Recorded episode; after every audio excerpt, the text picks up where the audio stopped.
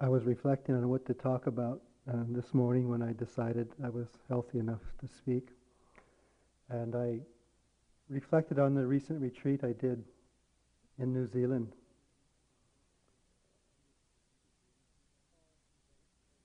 And rec- rec- recalled what it takes to go into retreat. Even after nearly 30 years,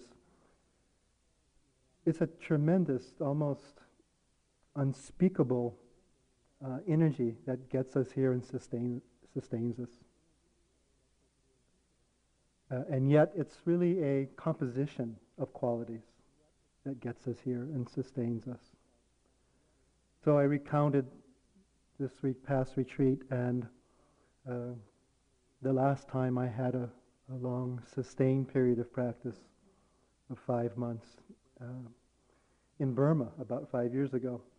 And I, re- and I remembered four gifts, four sterling qualities uh, that the Buddha said supports practice in general, intensive practice in general, and mindfulness in particular. I'd like to talk about those qualities tonight. They are confidence, courage, acceptance, and renunciation.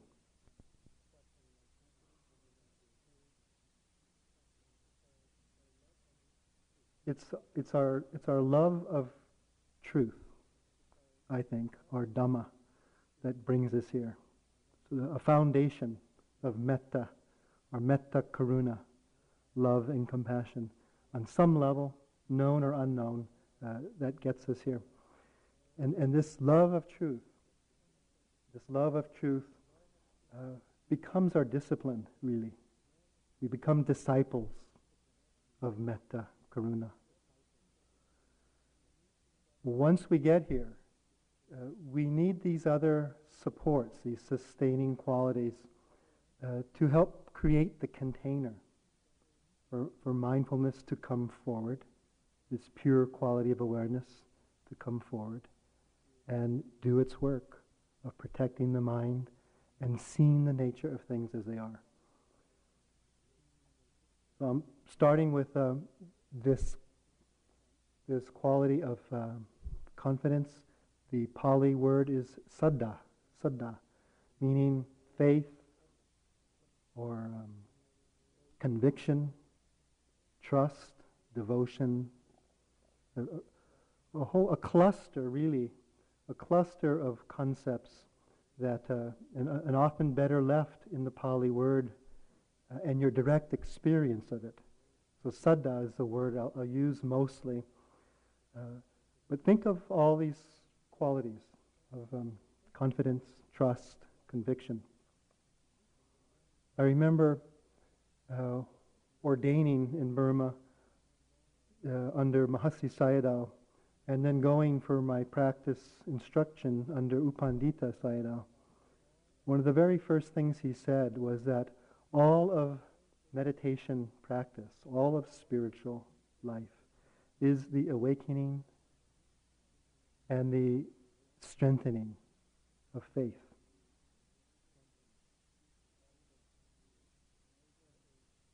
Why is that? Why is there a spiritual quality of such great power? I have found that, uh, that practice really begins to come alive with this quality, with this faith mind.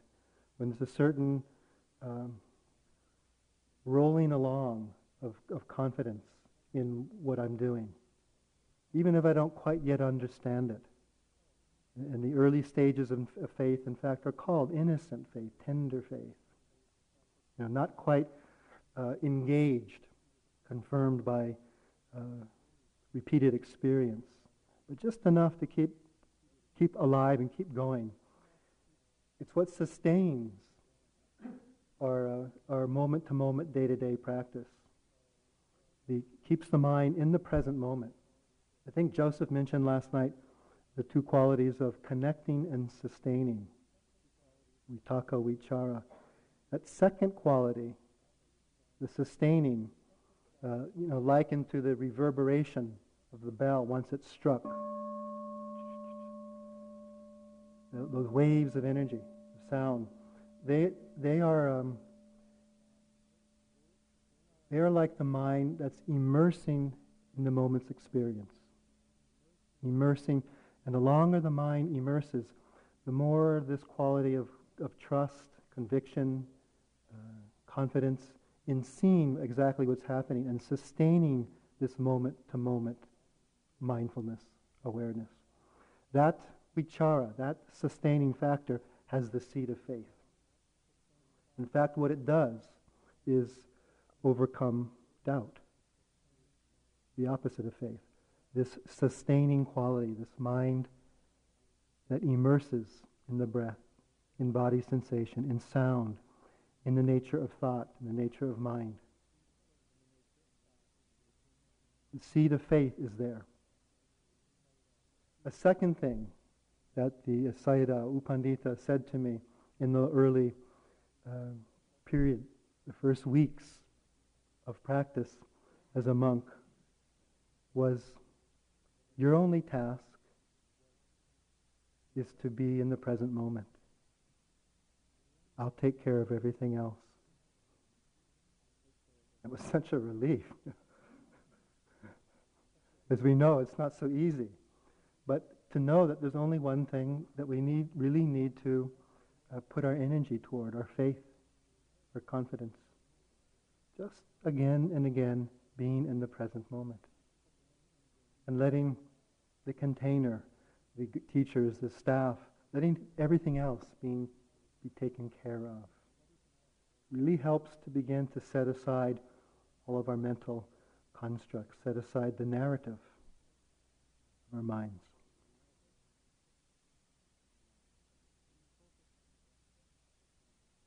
When we focus on the breath, for example, that immersing, uh, immersing mind, again and again, get lost, we come back, get lost, come back it again. But at, at some point, there is that feeling of awareness arising from within the breath, not from the head. That's when we have successfully set aside, our mindfulness has done this, set aside the narrative, the mental constructs, and through the, the, uh, the force of connecting and sustaining, mindfulness just appears from within the abdomen or from within the stream of sensations at the nostrils. Or in walking meditation. You're going along back and forth, looking around, mind spacing out, get back again, focus on the leg. Now all of a sudden, maybe halfway through a walking period, something clicks, you feel the mind kind of dropping in, and there's a lifting. And it's as if the awareness is within that lifting leg, not from the brain. And it's felt from within. You feel the sensations of pushing, pressure, vibration, stretching, tightening, lowering, contact, right where it's happening, and no sense of separation. That's this immersing, immersing aspect of faith in the moment. And it inc- increases overall our confidence, connection to practice. Clarity is a, a fruit of, pra- of um, this faith mind. What happens is uh, likened to uh, the water clearing gem. You put these gems in a pond of muddy water. And within short time, it just removes all the sediment, removes the obstructing uh, components to it, and this pond becomes clear. That's the effect of faith as it grows in the mind stream. Everything begins to come clear. The breath, the body, mind, all quite luminous. That's how a mindfulness begins to notice certain characteristics you know, like the pushing element, which is air element. Awareness in the breath, for example, and you just feel pushing. You're not feeling breath. You just feel the little pushing vibrations at the nostrils, not breath. The idea of breath gives way. That kind of luminosity, that kind of clarity, that's the effect of faith in the mind. Entering into is also a description of this quality of saddha. Entering into, mentioned on the opening night, uh, entering into this sacred space. It's in the, in the large sense of entering into the journey of a six week or three month retreat, setting aside uh, all worldly concerns. It, it also has really a lot of vast implications here. It means to enter into a life of spiritual practice, whether within retreat or without retreat, and out of retreat. The, um, the um, spiritual leader of Burma and the democracy leader, Aung San Suu Kyi, when she returned to her country when her mother was dying 12 years ago, she had no idea that she was just that she was going for a lot more than seeing her mother through her transition out of this life. She stepped into or entered into uh, the destiny she's been living the last 12 years, being her father's daughter, who was the, um, the liberator of Burma from colonialism in, the late 40s and then was assassinated. She never really knew him. She was only two. And coming back in at a time where all the conditions were ripe. She's, she uh, carried within her the culture and consciousness of her country of birth. And she had uh, led a very spiritual life uh, and was grounded particularly in the Brahma Viharas, the Theravada bodhicitta of love, compassion, empathetic joy, equanimity. And that has become her standard.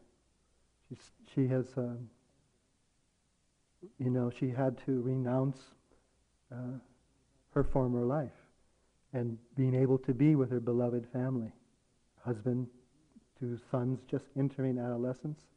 She gave that up to be a, a symbolic symbol, the, um, uh, the hope of freedom from fear for 50 million people. So taking on an, uh, an actual and symbolic role of freedom. So she, even though she's had the chance and been encouraged to leave the country, she, know, she knew that if she did, she would not be allowed back in.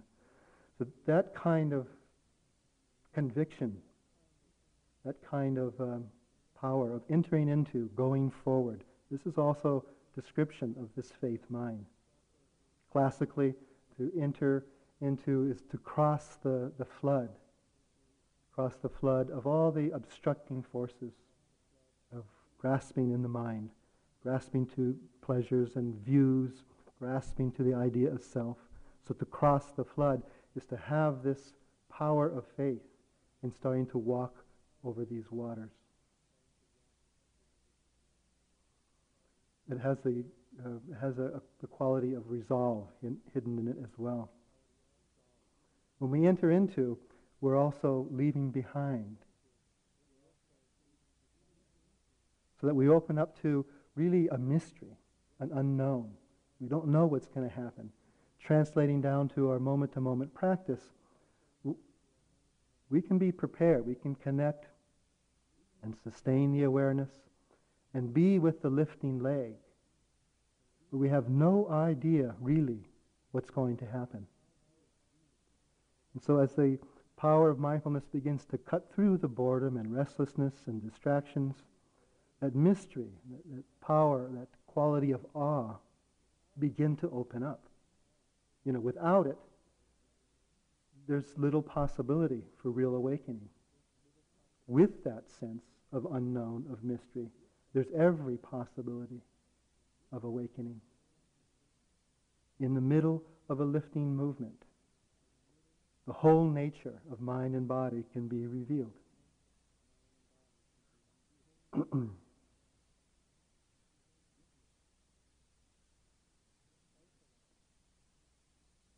Tranquilizing is also a quality of saddha.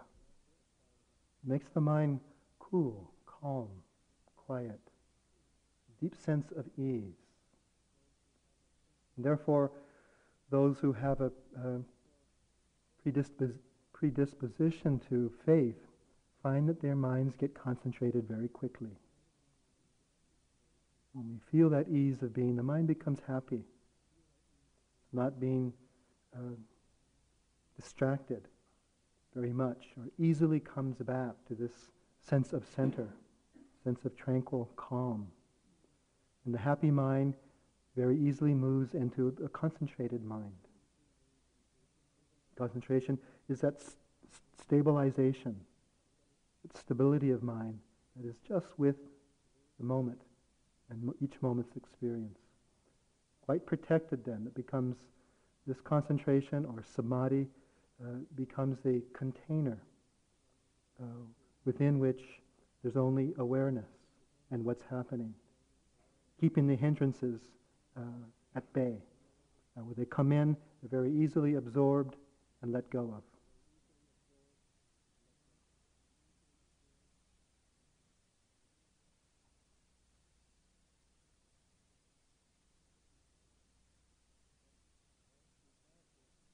Once, once we have this um, calm, tranquil nature of saddha, things begin to be very clear, luminous. The, uh, the gem that stills the waters that are muddy, and that capacity to enter into. And we begin to really see the nature of things as they are. And it moves from the tender or innocent faith into a mature, confirmed faith. And that's based on very direct experience. Seen again and again. Whatever you have heard or read or experienced previously comes alive again in the moment when we're seeing just the elements of, of experience and the awareness of them each moment when we're seeing the interrelated nature of mind and body, when we're seeing and understanding all the fields of experience the visual field, the auditory field, the sensate field, and the field of mind itself, and understanding it, the nature of emptiness, or touching the unconditioned. That brings faith to its full maturity, called unshakable faith. So faith it's, itself, we could say, is the love of Dhamma, love of truth. Realized faith is the, is the very direct experience of Dhamma. And felt right here in a moment in the rising, falling experience of breath in the abdomen or the flow of sensations at the nostrils. It can be experienced in the moment of watching thought. Once that happens, a major shift happens uh, where the idea of we need to get rid of thoughts is replaced. Thoughts themselves are Dhamma, things to understand their nature, things to be understood. Because in, in a single moment, we can see the transparency of a thought, and that it has certain conditions that allowed it to appear, have a certain texture for a effervescent moment and disappears. And seeing all of that is touching truth. We, and we let go of the idea that thoughts are to be gotten rid of. Or we may notice uh, a truth in a different direction. There may be just sounds appearing, and we're aware of the purity of sound. At the same time, there's this sort of background association, and the mind feels tempted to go to those associations that define the sound or memories arising from the sound. Still, we just stick with it, incline the mind to pure sound vibration. A deep understanding appears. In spite of that background of, of noise, of the narrative. Those are important little insights that fortify and strengthen uh, faith in the mind It gives us the confidence we don't need to get rid of thoughts. Thoughts, too, are elements. They're sensations, sensations of mind, just like sounds, just like body sensations. To be known, to be understood. Ultimately, what we have faith in is ourselves. For the Dhamma is within us. We are Dhamma. We learn to trust in ourselves and our ability to lean back into the truth. See the truth.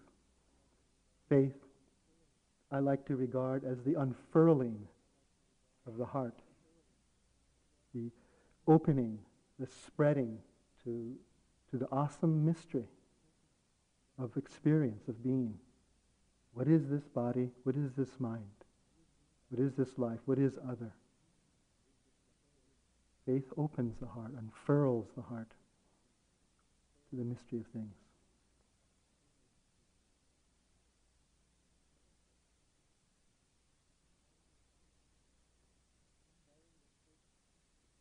A quality that takes tender or innocent faith to the experiential or mature faith is courage. The second of these gifts. The Pali word is virya, and you may have heard us translate it in different ways. Uh, energy is its essential translation, but a special energy, a courageous energy. Strength of heart, U Pandita defined it. It's a the, spirit of venturing forth into the unknown and staying with it. So it's a pure or noble Dhamma energy that has very clear intention to it, very clear Dhamma intention. We, we, we set up where we're aiming this energy. We're aiming it overall to the truth. We aim it in the moment to whatever the experience is. If we're using an anchor, to our breath, or to a predominant uh, experience, sound, sensation, thought, emotion. Or we anchor it in awareness itself, seeing whatever appears through any of the sense doors. That's how energy translates down to, in a very practical way, our moment-to-moment practice. How do I understand how is this um, quality of virya help my practice? I asked myself, considering the retreat I just did in past retreats, energy has been one of the most, actually both faith and energy are, have been quite strong for me in retreat contexts. I, I really get into this mode of the mystery of things. So it gets, I get really excited. Sometimes it really needs to be tempered because like I love the middle of the night. You know, often I, I go sleep for a few hours after uh, the late night time and then like wake up at midnight or one o'clock. And it's pretty empty. A few other people would be around in the in the monastery hall or nobody. Uh, and I just go outside sometimes do some walking, look up at the stars, look up at the sky, you know, just consider for a moment what my life might have been had I been home. And what my friends or family, loved ones, other people are doing in Honolulu or, uh, you know, some other city or country around the world. What most people are doing, how we occupy our lives all the time. And it would just fill me with this uh, real inspiration to make really good use of the time. And I just feel this energy begin to form up. So the, my, my teacher explained, and this is in the text of the Buddha, three different stages of energy that come. One is initial energy, or it could be called launching energy, where um, it's like hammering the dross out of the gold or silver It's sort of hammer away. Each time we sit, two or three seconds with the breath, mind is gone. Come back again. One or two more breaths, mind is gone. Come back again. Pain in the back, feel those sensations of burning or tension, tightness. Feel, get caught in the aversion, try to move and get in a better position and jockey around here and that, get lost in fantasy for a long time. Come back again. Find the anchor. Try to re-realize that sense of awareness arising from within the experience, within the abdomen, within the stream, the nostril, within the burning in the back. So it's that that resolve, that energy, that virya, that courage to keep coming back. Just keep going at it. Keep hammering away. And pretty soon, when we start to get some tranquility, some calm, some stabilizing power of mind, then it turns into this uh, persevering energy, a little more self-sustaining. That is where we seem to get exhausted before and get caught between the striving and letting go altogether and spacing out. Now it seemed to get a little more uh, streamlined. A little bit of energy seemed to bring back some energy. So the persevering energy helped us, help sustain through the ebbs and flows.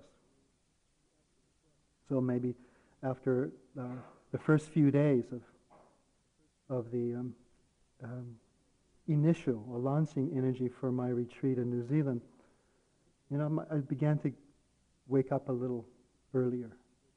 I didn't use a clock or an alarm, uh, but when I looked at the time, began to be around, you know, four in the morning instead of six or something. And I felt a little brighter, a little bit of energy, and I'd start to feel the results of it.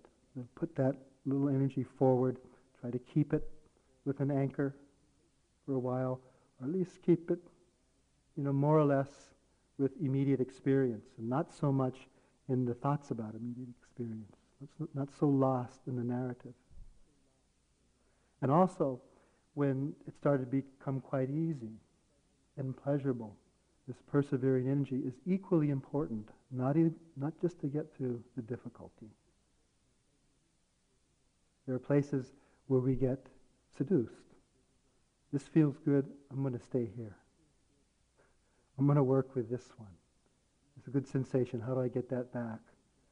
Let's see, the last sitting I sat kind of like this. Maybe my leg was this way, and you know, and we try to re-get the same experience. Persevering means the, the, the courage to stay just with what's happening and not needing it to be different. Then it moves into uh, periods and growing periods, more frequent periods of accomplished energy. This is totally self-sustaining. No effort. No sense of needing to do anything. Mind just naturally inclines wherever we want it. Just the choiceless awareness of whatever is appearing or we can direct it, get really refined, see uh, the amplification of detail in the breath or sensation. You can lock into a particular element, like the pushing air element, and see it in a small area, and then see it expand over the whole body. Or the, um, or the uh, uh, heaviness or lightness of earth element. Find that in one area, and then see it expand over the whole body. Is, when, when you feel this energy, you feel completely carried by practice and not by will. Your volition is just automatic. You don't feel that have to come back again. It's just going. Those periods increase. You get little periods, you know, infrequently in the first days or weeks, but then they increase just the, by the stabilization and the growing of the faith. So the courage takes us from the innocence of faith, which can actually become blind faith, because it's not particularly based on seeing the harsh realities of things. You know, it's that, uh, that bright mind from initial meditative success, but it's not really necessarily going into the dukkha. Hasn't found that it's persevering feet that allows one to stay and just be with the, with the pain of life pain of sensations appearing or disappearing. Not even, not even the particularly apparent pain that hurts, but just the dukkha nature of things because they're so ephemeral, they're so independable. They're not there that we can uh, get a, a secure sense of life or ourself. That kind of courage, bringing uh, faith to that degree of experience where we're really, when the mind is really deeply immersed in the nature of things.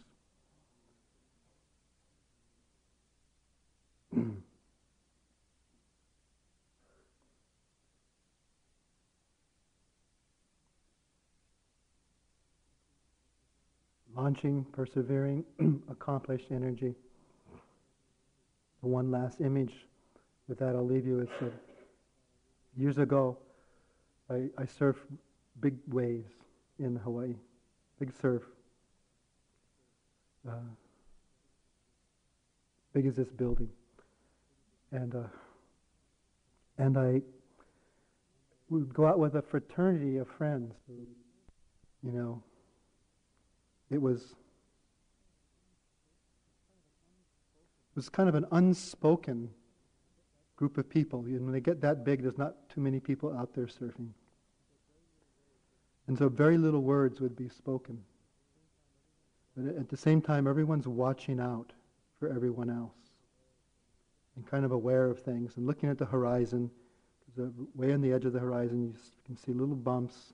You know when these big waves are going to come. As they get closer, either these big green walls, or they're deep blue, or they're black. And they're black when they're really big. And that's when no one says a word. and you just get in your position, or if you don't feel, if you don't have it, you know, uh, this quality of noble energy, same in practice, means you know when not to go. It's not a foolish energy. The same, because at this point, at the point of accomplished energy, it's like it's taken the faith to the mature experiential faith. You, you do things based on wisdom.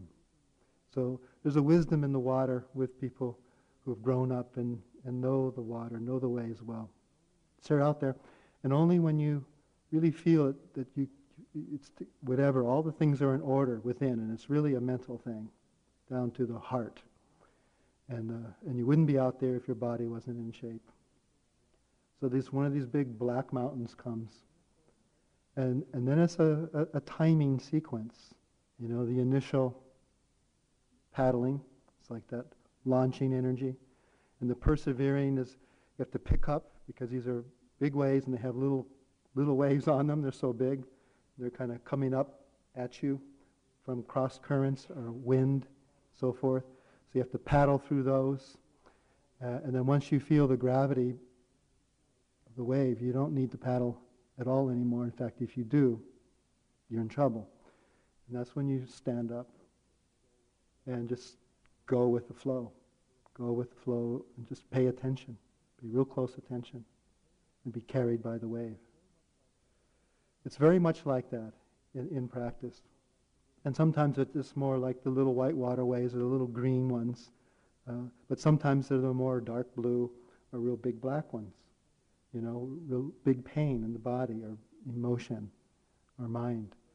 It's the same kind of courage, though, we know when to back off and when to be with it, when we can actually be with it. So being with it means it's just like riding with it in the moment.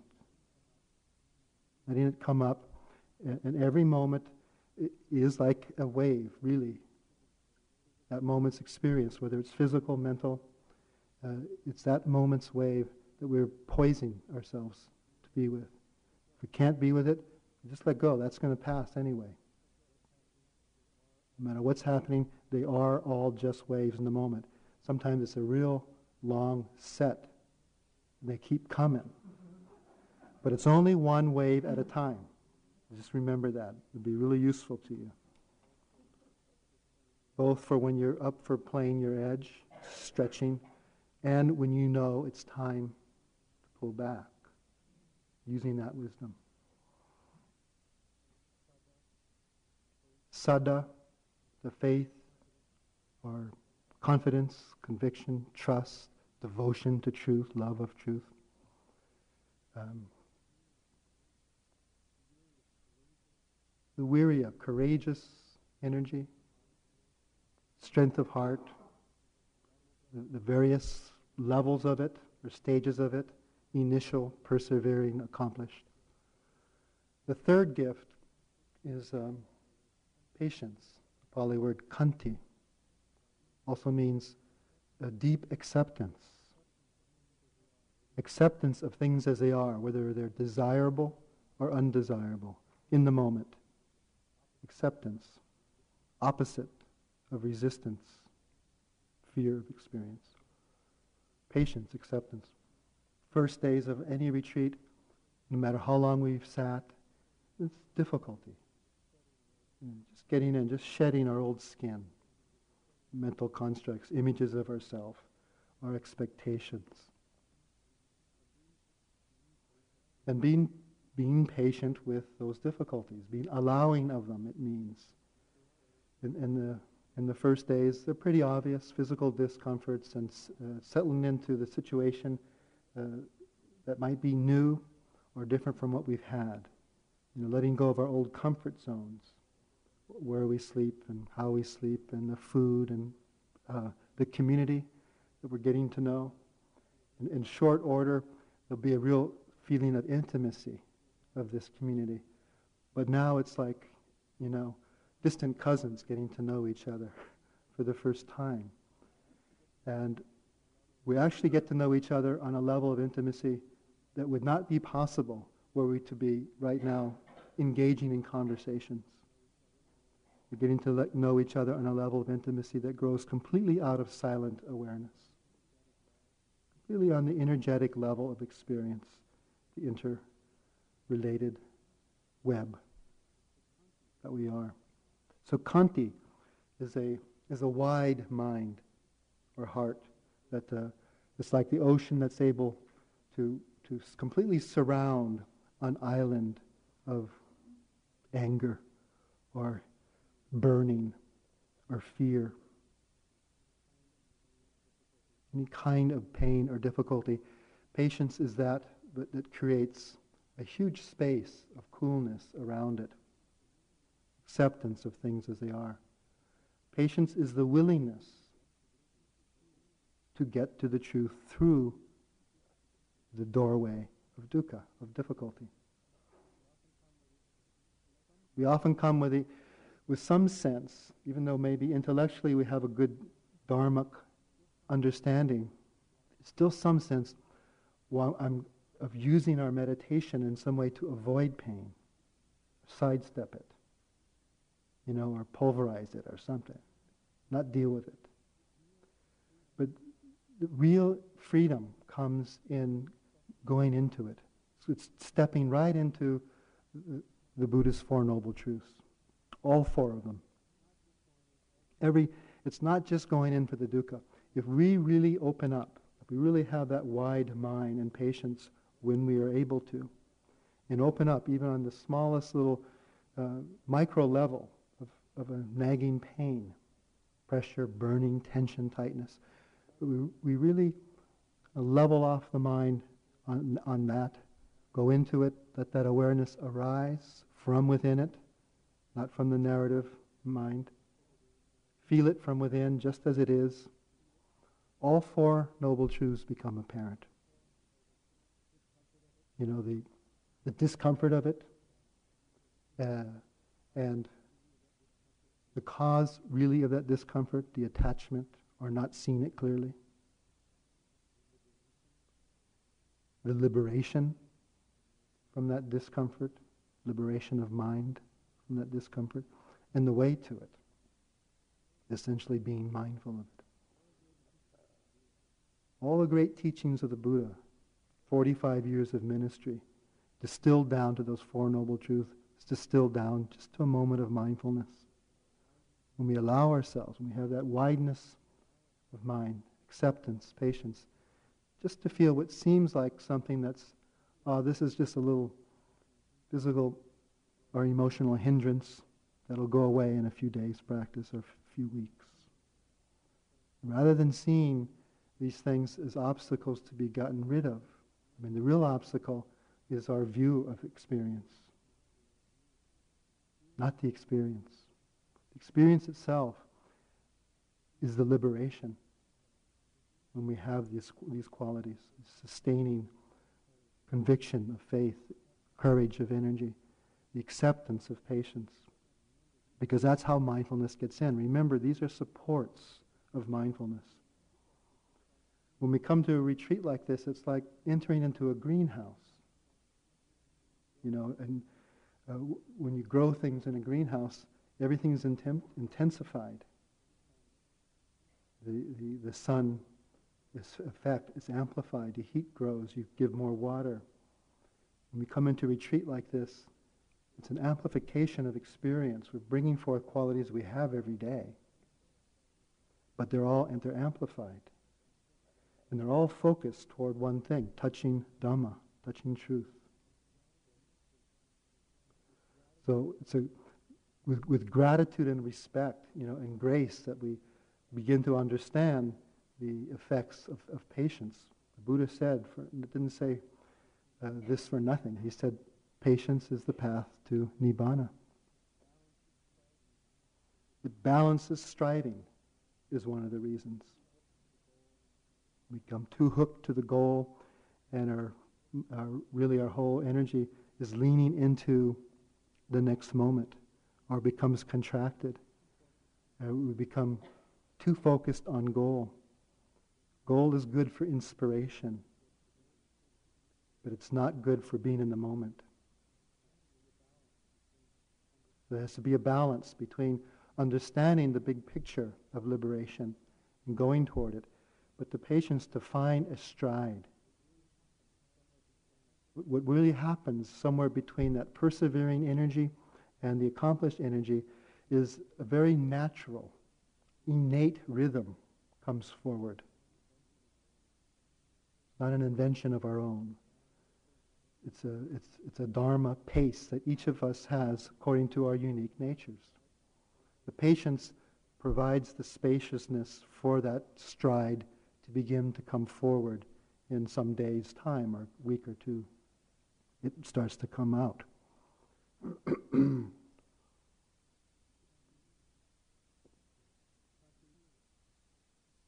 Khanti is fearlessness pleasant or unpleasant. Fearlessness in the face of pleasant or unpleasant reconnects us with our commitment to the love of truth. The fourth support, the fourth uh, quality, our attitude, overall our practice and that connects mindfulness to all that we do, supports mindfulness, is the renunciation, nekkhamma in the Buddhist Pali language means really letting go. It means to set aside self centeredness, set aside our agendas. What's being renounced are distractions. That which distracts us from our love of Dhamma, of truth. That's what it is. What it's meant uh, for me is uh, I really take joy in, um, you know, in the power of limitation, setting limits. Setting limits is, is the power of form. And it's, it's possible to discover truth. Buddhas do it. Buddhists do it uh, without tradition, without having form. But, but Buddhists are pretty rare in this world. And it, is their nature to come around when they're most needed, when the liberating aspects of Dhamma have been lost. There might only be understandings of karma, you know, that help us um, lead good lives while we're in samsara.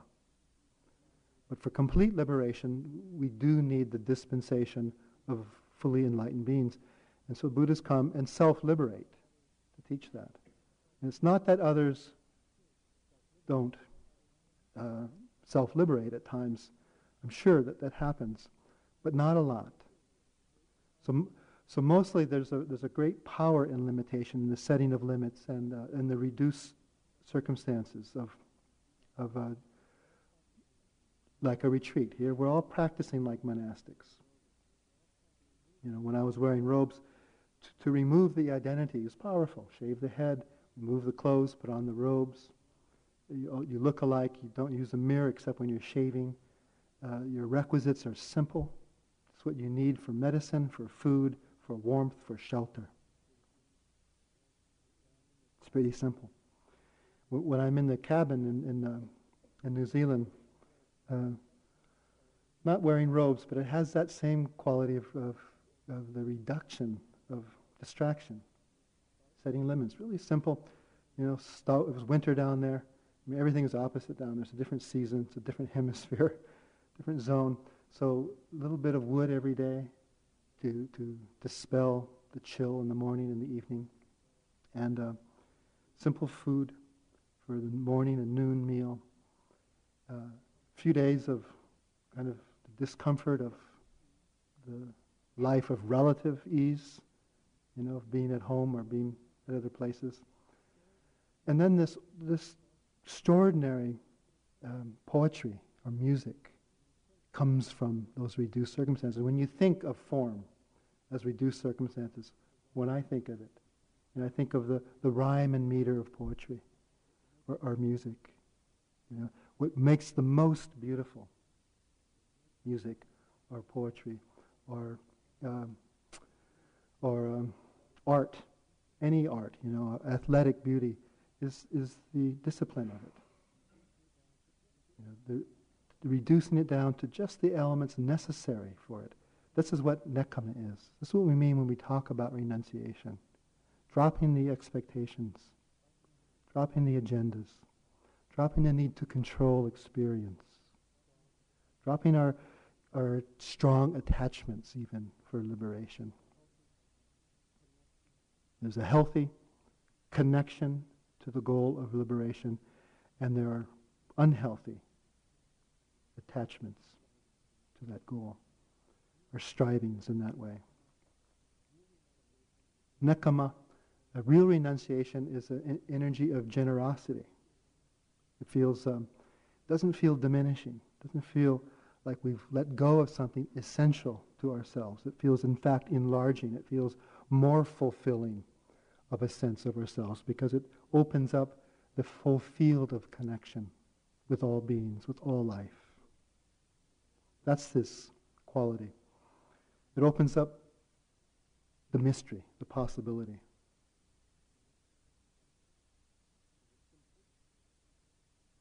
So this simplicity, we're to distill it down to one thing, is what we mean. And this is what I would most suggest. That this is what I feel strongly on retreats.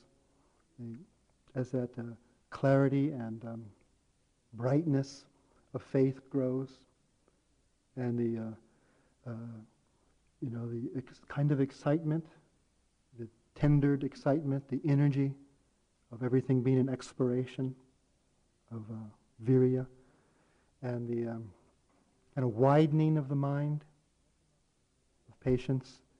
The nekkhamma makes everything seem so bare bones, and it's and, and it's enough. Feels like there's no lack of anything. And it's all the more into seeing the nature of the moment than everything else, even the kind of minor, not really uh, hindering, you know, attachments of comfort and things that we like around us, become a distraction when we get really focused and we see it without judgment, without missing it, setting it aside. When I was sitting in New Zealand, at one point I asked the people who were supplying food to cut it by a third. And then I asked them to cut it down even more. And, uh, and I didn't need as much heat, you know, from the fire. It's, it's, the body acclimates, opens up, and just feels content with it as it is.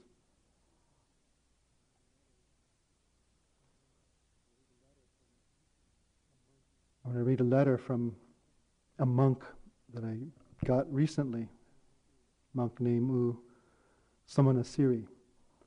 He's uh, just he turned 21 in July, and I've I've known him since his adolescence.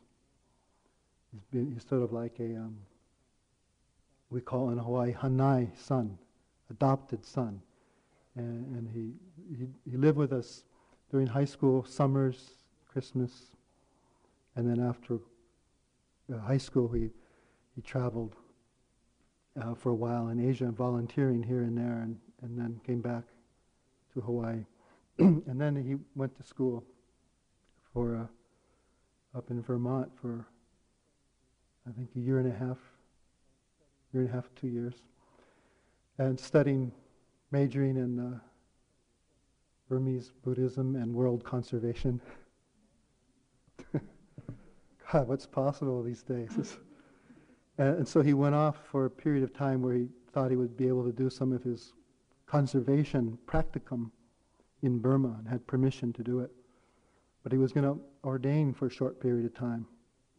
And he's still ordained, spending a whole year in robes there. So uh, he's a graduate of the young adult retreats that, that we've been teaching here for many years. Uh, and the first paragraph here refers to uh, Sayadaw U Lakkhana, who is the Sayadaw where we, we, teach the retreat in Burma every January with. Uh, we do this fusion retreat, classical lineage tradition and the kind of contemporary blend.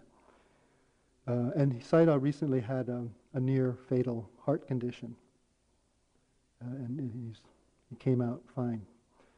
So this is his letter. He says, if you didn't get the pictures from Sayadaw U Lakkhana's heart surgery, which I did, you should see them. The before and after pictures of the artery look like the difference between Halava Stream. Halava Streams is this little stream on the land on the Big Island where we're building a retreat center. Small, you know, like this.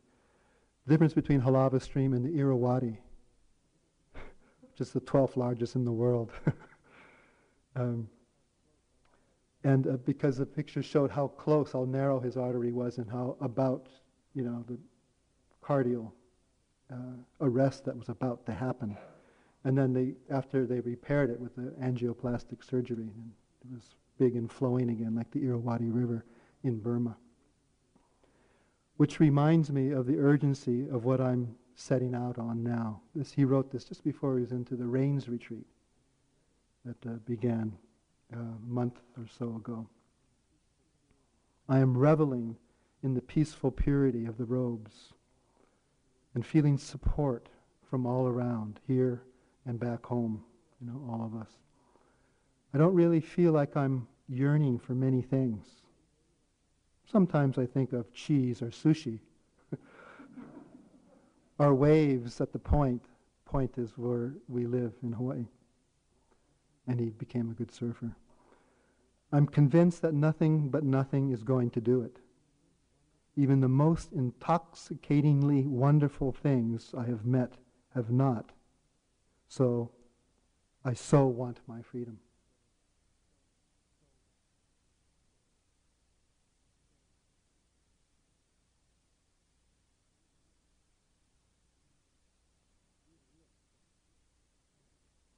These gifts of, uh, of faith or confidence, of courage, strength of heart, of patience, power of acceptance, and of, of letting go, of knowing really what our heart yearns for, yearning for, and being really aware of the distractions. If we're really aware of the difference between the distraction and what we yearn for, it just becomes obvious. We don't, it's not a fight. We really don't have to relinquish the things we really cherish. All we need to do is measure them up, measure them up against what we're really here for. And feel and get connection, get connected with the deepest, purest desire. There's many kinds of desire. And they're not all hindering, hindering kinds. Some are very liberating. So this deep yearning that uh, U Samanasari is talking about for liberation, when we just hold that up against whatever immediate distractions appear, there really is no force in letting go.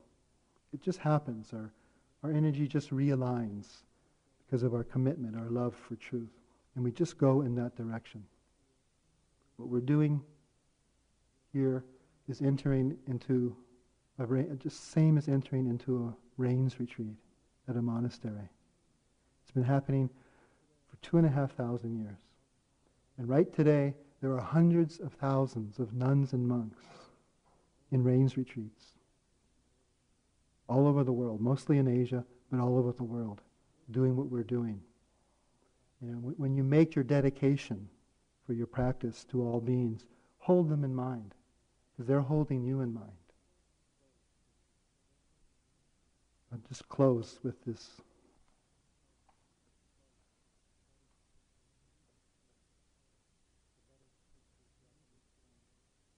It's 11th century Japanese poem. What is it that dwelleth here? I know not. Yet my heart is full of awe, and the tears trickle down. What is it that dwelleth here? I know not. Yet my heart is full of awe, and the tears trickle down. Let's sit a moment.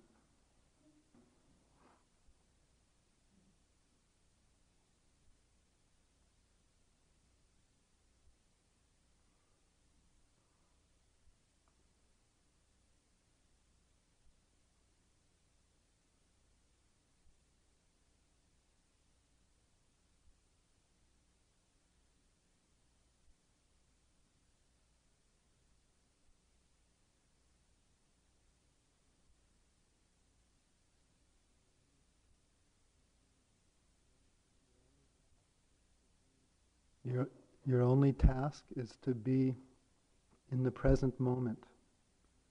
We'll take care of everything else.